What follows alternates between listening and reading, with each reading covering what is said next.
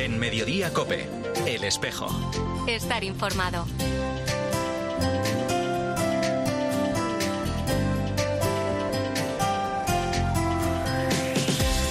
La una y 33 minutos, ¿qué tal? Bienvenidos al tiempo del espejo en Mediodía Cope. A esta hora, como cada viernes, te cuento la actualidad de la Iglesia de Madrid. Te saluda Mario Alcudia en este 23 de febrero a las puertas del segundo domingo de Cuaresma. Nos preparamos para vivir ya el triduo pascual, la pasión, la muerte y la resurrección de Jesucristo. Una vez más, junto a las celebraciones litúrgicas, corazón y misterio de la Semana Santa, vividas en las parroquias y en la catedral, este año Madrid se va a estrenar una de las mayores novedades de los últimos tiempos, el paso de todas las cofradías por la Puerta del Sol como punto de encuentro entre hermandades y con todos los que confluyen en ese centro de la ciudad, como nos cuenta el delegado de Actos Institucionales de la Archidiócesis de Madrid, Jesús Junquera.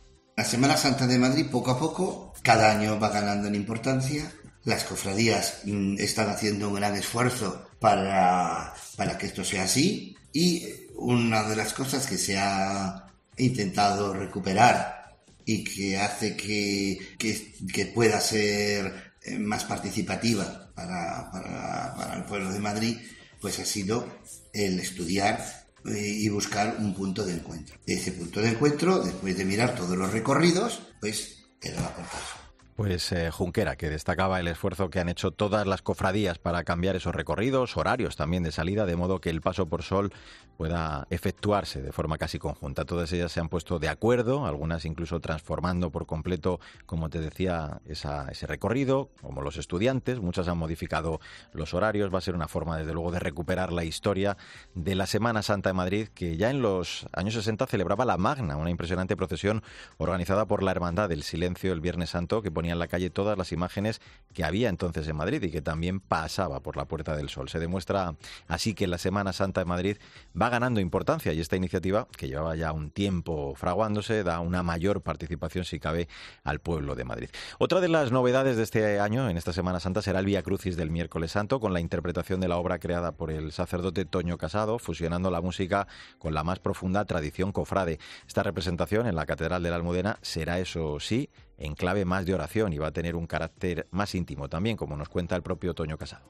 El miércoles santo, por la tarde a las 7, en la catedral la entrada será libre, sabiendo que es de un carácter más íntimo, es una oración no tan espectacular como en la parroquia, pero diferente eh, de otra manera pues iremos contando en estas semanas de cuaresma toda esa preparación para la Semana Santa. Ahora a la una y 36 minutos lo que vamos a hacer es hablar de otros asuntos de la actualidad de esta Iglesia de Madrid en este espejo en mediodía, Cope, en este cuarto y último viernes de febrero, en este segundo viernes de cuaresma. Pues vamos a comenzar el repaso a la vida de nuestra archidiócesis. El cardenal Cobo presidía el domingo pasado la Eucaristía que ponía fin al encuentro de laicos sobre el primer anuncio organizado por la Conferencia Episcopal. El arzobispo de Madrid se refería a las que consideraba grandes tentaciones de la misión, la confrontación, la búsqueda del éxito inmediato y el descarte, que decía piden ser afrontadas en clave de discernimiento y de amor al mundo. Además, siguiendo el Evangelio del domingo pasado, recordaba que el desierto es la puerta del primer anuncio al que hay que buscar a cada persona para rescatarla de su sed. En el desierto, este fin de semana, nos trae el Señor una puerta de entrada. Se trata de aprender, como hemos escuchado, a ir a cada persona en su sed y en su hondura. Ir para preocuparnos por ella y sentir que necesita a Cristo, que es el único que da sentido a la vida. No es ir y rellenar nuestras estructuras ni llenar nuestras iglesias, sino que la dirección es otra, el otro, su sed, su necesidad. Y como hemos escuchado, al desierto iremos, pero no podemos ir solitariamente, sino solidariamente. Ayer por la tarde la Catedral de la Almudena acogió una celebración de acción de gracias por la beatificación del cardenal Eduardo Francisco Pironio, que tuvo lugar el pasado mes de diciembre en el santuario de Nuestra Señora de Luján, que entre otras cosas fue presidente del Consejo Pontificio para los Laicos y precursor de las Jornadas Mundiales de la Juventud. Una mesa en la que participaron Fernando Vergez, presidente de la Gobernación de la Ciudad del Vaticano y secretario de Pironio durante 23 años, también otro cardenal El Cardenal Aquilino Bocos, además de los testimonios, entre ellos de la delegada de Juventud, Laura Moreno. Después, a las 7 de la tarde, el arzobispo de Madrid presidía una Eucaristía de Acción de Gracias en la que recordaba la mirada de Pironio a la Iglesia, siempre en clave de esperanza. Que la santidad y la mirada a la Iglesia del Beato Pironio, su saber permanecer en el amor y las pistas que nos ofrece para mirar la Iglesia, nos ayuden a decir hoy con María y con su vida, concreta y encarnadamente, proclama mi alma la grandeza del Señor, se alegra mi espíritu en Dios, que nos da estos testigos que nos invitan a seguir caminando en santidad. Y hablamos de la charla cuaresmal que se celebraba ayer en la parroquia Santa Luisa de Marillac de Carabanchel con el título La conversión de la acogida, en este caso impartida por la secretaria general de Cáritas Diocesana de Madrid, Pilar Algárate, que ofrecía una nueva visión sobre cómo transformar y transformamos en una entrega mutua y de sinergias en el proceso de acogida a quienes llaman a nuestra puerta. La conversión de la acogida y el acompañamiento para esta cuaresma nos tiene que ayudar a renovarnos en nuestra forma de acoger y acompañar a las personas que más lo necesitan. La conversión no es otra cosa, como nos dice el cardenal José Cobo, arzobispo de Madrid, sino despojarse de los fondos reservados que todos tenemos en el fondo de la vida, de esas pesas que se esconden siempre y que nos acompañen. Y esto nos lleva a no realizar una acogida y acompañamiento con calidez y calidad. Y también es fundamental despojarse del maquillaje del que nos habla el Papa Francisco y fijarnos en Jesús. Nuestra acogida y acompañamiento tiene que ser como y con Cristo. Y un asunto más, la colegiata de San Isidro acoge hoy a las 5 de la tarde una misa funeral por Guillermina Camino González, eh, fallecida el pasado 25 de enero a los 95 años, la madre del obispo auxiliar de Madrid, eh, Monseñor Juan Antonio Martínez Camino. Celebración en la que va a estar acompañado por el arzobispo de Madrid, el cardenal Cobo, y también los arzobispos eméritos de Madrid, cardenal Rouco Varela y Osoro, además de los miembros del Consejo Episcopal y numerosos presbíteros y diáconos. Bueno, pues así hemos llegado a la 1 y 40 minutos. Enseguida vamos a hablar de la iniciativa Un viaje por tantos, con la que el Secretariado de Sostenimiento de la Conferencia Episcopal Española ha mostrado durante toda la semana un grupo de 15 personas que no marcan la casilla de la Iglesia en la declaración de la renta, la labor social y espiritual de la Iglesia. Vamos a marcharnos en un instante hasta uno de esos lugares, el hogar Don Orione en Madrid. Ya mismo te cuento más detalles en este espejo de Madrid en Mediodía Cope. En Mediodía Cope, el espejo. Estar informado.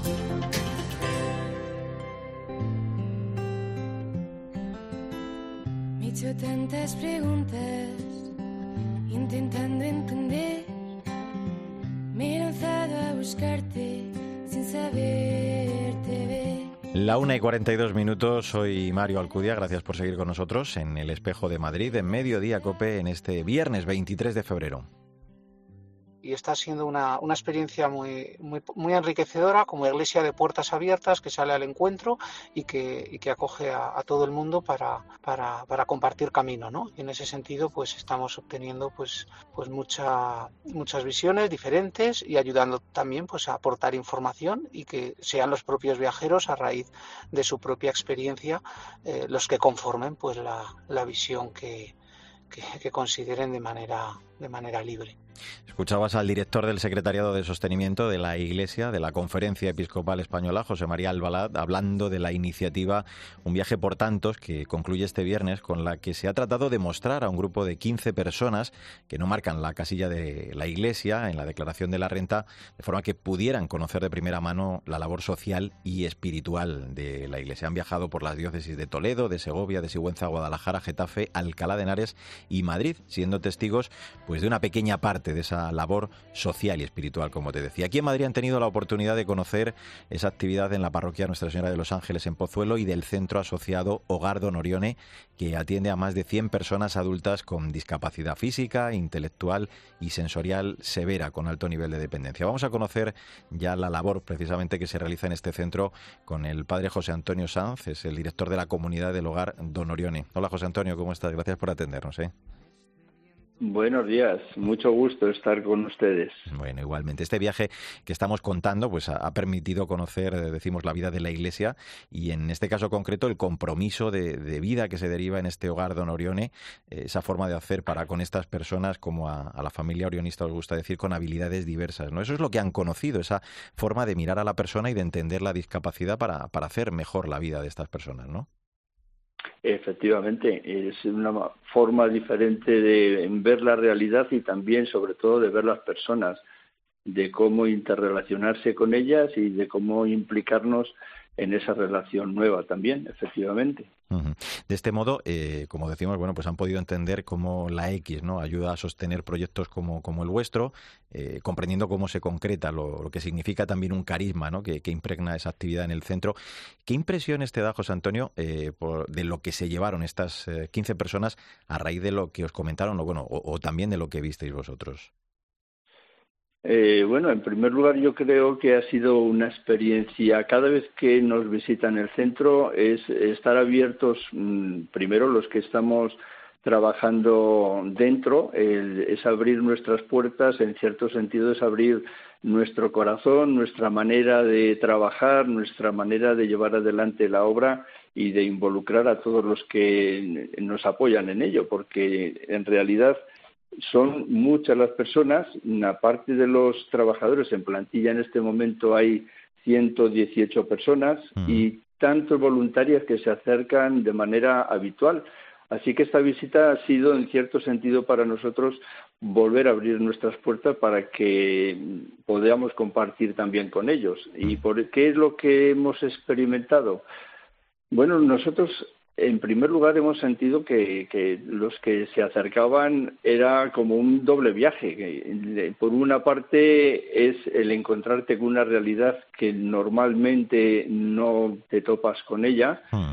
Y por otra parte, eso te cuestiona, pues, eh, muchas cosas de tu propia vida, pero en clave positiva, ¿no? De ver cuántas cosas tienes, cuántas cosas y valores eh, tú puedes estar también eh, compartiendo con otros y haciendo de ella pues una vida que para ti es habitual y mm. que para otras personas sin embargo pues eh, es una lucha continua, ¿no? Por lo tanto, no te deja indiferente. Para una realidad o para otra, son visitas que siempre enriquecen en ambas direcciones. Claro, imagino. Eh, eh, estabas hablando de que abriréis las puertas, les abriréis las puertas. Eh, queremos que nos las abras también a nosotros, que nos adentres un poquito en esa labor que, que, lleváis a cabo, porque, bueno, en todos los casos, lo que sí que constatáis con estas personas que viven allí, creo que son 114, el más joven de 19 años y, el más mayor de 74, es que cuando encuentran ese ambiente idóneo y, con los apoyos adecuados,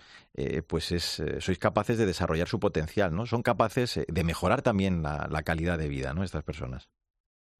Efectivamente, el trato y, la convivencia y después la profesionalidad de tantas personas que están ofreciendo lo mejor de sí mismos también para adecuarse a la necesidad de cada persona. Para nosotros es clave, el, aparte de que se trabajen en grupos, pero es clave la relación personal en el trato, en el seguimiento y en el acompañamiento.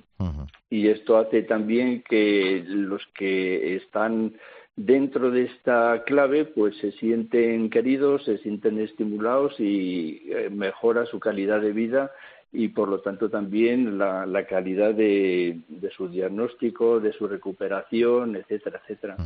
Te hago una más. Eh, has hablado tú antes de, los trabajadores, eh, de bueno, incluso los sacerdotes, eh, como sois vosotros, las familias, también bueno, pues los voluntarios, ¿no?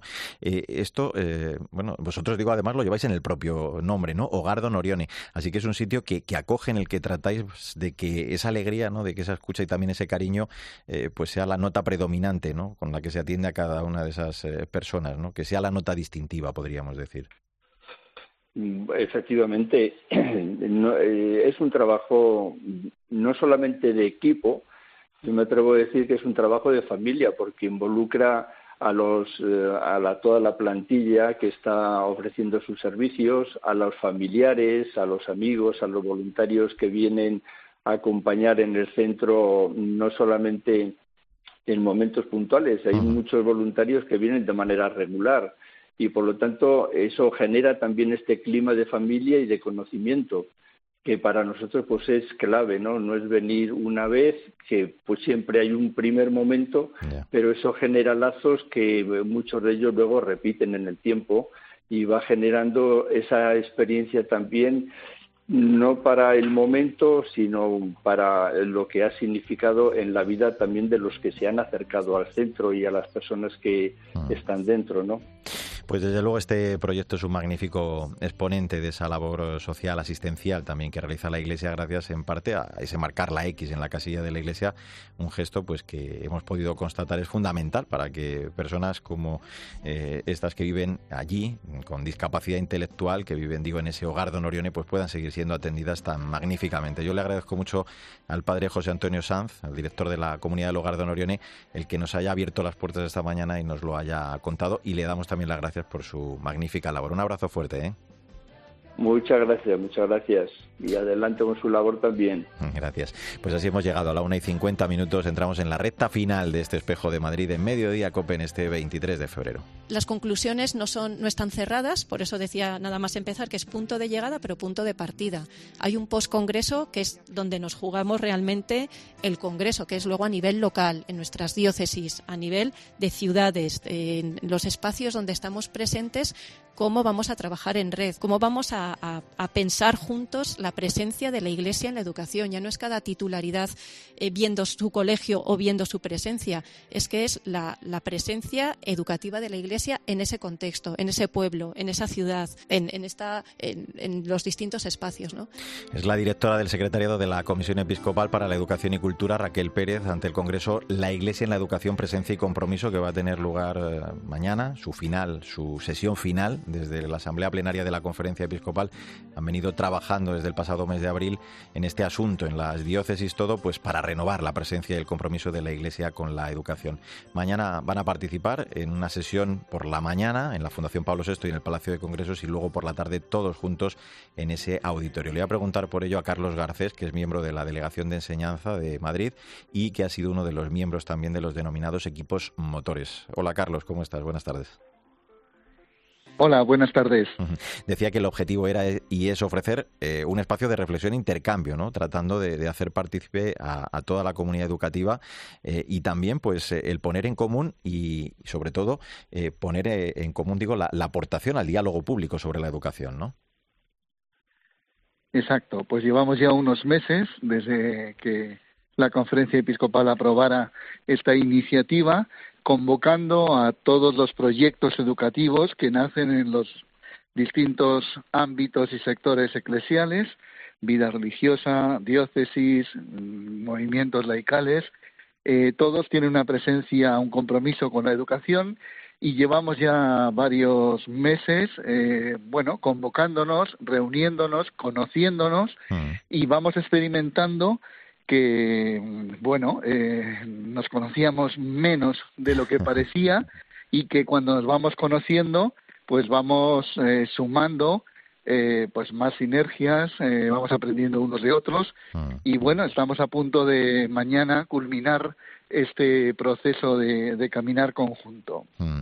Descendiendo al trabajo de, estos meses, eh, de octubre, como estás contando, se ha venido reflexionando hasta en nueve ámbitos, eh, pues desde los colegios a las universidades, los centros de educación especial, también la triple pata, ¿no? Familia, parroquia, escuela. Y mañana en este congreso lo que se va a completar, Carlos, digamos, es ese camino todos juntos eh, marcando, ¿no? Los desafíos actuales de, de la educación cristiana para el siglo XXI. Esto es, eh, es una mirada 360 al compromiso de la Iglesia con la educación, porque normalmente eh, pensamos en profesores de religión, pensamos en colegios, incluso en universidades, pero hay otros ámbitos hmm. que pasan muy desapercibidos para la mayoría, dentro de la Iglesia, máxime fuera de la Iglesia en la sociedad. Y convocar a todos, todos, todos significaba que estuviera la educación no formal, que estuvieran la educación para el desarrollo, la educación transformadora, que estuvieran proyectos culturales, que estuviera el tiempo libre, que estuviera el deporte, que estuvieran los educadores cristianos, que son miles que de forma invisible trabajan ah. bien en su trabajo, en su profesión. Entonces, eh, por ejemplo, centros de educación especial, en fin, hay como multitud de proyectos educativos que nos pasan desapercibidos y que también queríamos que nos sintiéramos eh, convocados todos, ¿no? Por eso mañana es importante el encuentro ya de esos nueve ámbitos, que son aquellos sectores, ámbitos donde identificamos distintas presencias de la Iglesia. Después de identificar aquellos nueve, decir que nos hemos quedado cortos. Hay todavía más presencias mm. que no estaban reconocidas suficientemente. Siempre es un punto de partida. Oye, este evento es de, de alguna forma eh, respuesta a la iniciativa también del Pacto Educativo Global, ¿no? promovido por el Papa Francisco y la instrucción del Dicasterio para la Educación Católica, eh, que lleva por título La identidad de la escuela católica para una cultura del diálogo.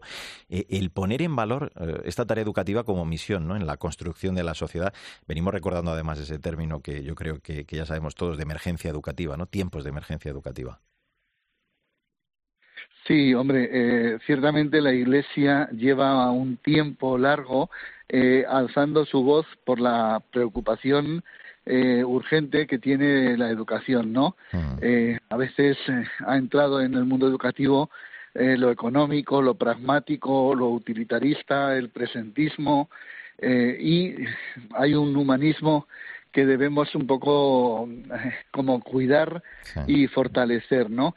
Eso empezó con la emergencia educativa, que es una expresión de Benedicto XVI, y luego eh, en el magisterio de Francisco, pues el Pacto Educativo Global y otras y otras expresiones de su del magisterio eclesial, pues hacían una llamada que ha acogido la Iglesia en España y decir, bueno, pues vamos a intentar eh, responder juntos a ver cómo podemos rehumanizar eh, todos los procesos educativos, todos los proyectos educativos, poniendo a la persona en el centro, que yo creo que sería como el resumen en una sola frase del Pacto Educativo Global, ¿no? Mm. Todos convocados a poner a la persona en el centro. Te hago la última, Carlos, en 30 segundos. Si algo caracteriza esta misión es el testimonio, el vivir en primera persona, ¿no? Desde la propia vivencia, esa misión educativa, es evidentemente, eh, yo creo, en donde reside esencialmente también parte, ¿no? O gran parte de, esta identidad. Claro, esto es una vocación. La educación es una vocación. Nadie está aquí de paso. Todos nos hemos sentido llamados de muy diferentes maneras a muy diferentes formas de trabajo pero el denominador común es una llamada, es una vocación y es una respuesta. Lo que vamos a compartir es la vocación y la respuesta, ¿no? Que va a ser bonito eh, y mañana estaremos los 1250. Ahora mismo estoy aquí en IFEMA ultimando los detalles de la organización y bueno, yo creo que va a ser una experiencia sinodal de caminar conjunto toda la Iglesia comprometida con la educación al servicio del bien común. Pues hace falta, claro que sí, caminar juntos en esta importantísima labor que es la educación, ese congreso, como decía Carlos, que ya está preparando ahí en ese auditorio de, IFEMA, la Iglesia en la educación, presencia y compromiso para marcar los desafíos actuales de la educación cristiana en este siglo. Carlos Garcés, miembro de la Delegación Episcopal de Enseñanza y me encanta el término, miembro de los denominados equipos motores de este congreso. Gracias por acompañarnos. Un abrazo fuerte, Carlos. Buen congreso. ¿eh? Un abrazo para todos y gracias. Pues ahora te quedas con eh, Pilar García Muñiz, que sigue Mediodía Cope contándote más historias y toda la información de este viernes, de este 23 de febrero. Nosotros volvemos, como siempre, en siete días con toda la actualidad de la Iglesia de Madrid. En nombre de todo el equipo, Sandra Madrid, Mila Sánchez, el saludo de Mario Alcudia, que te vaya bien.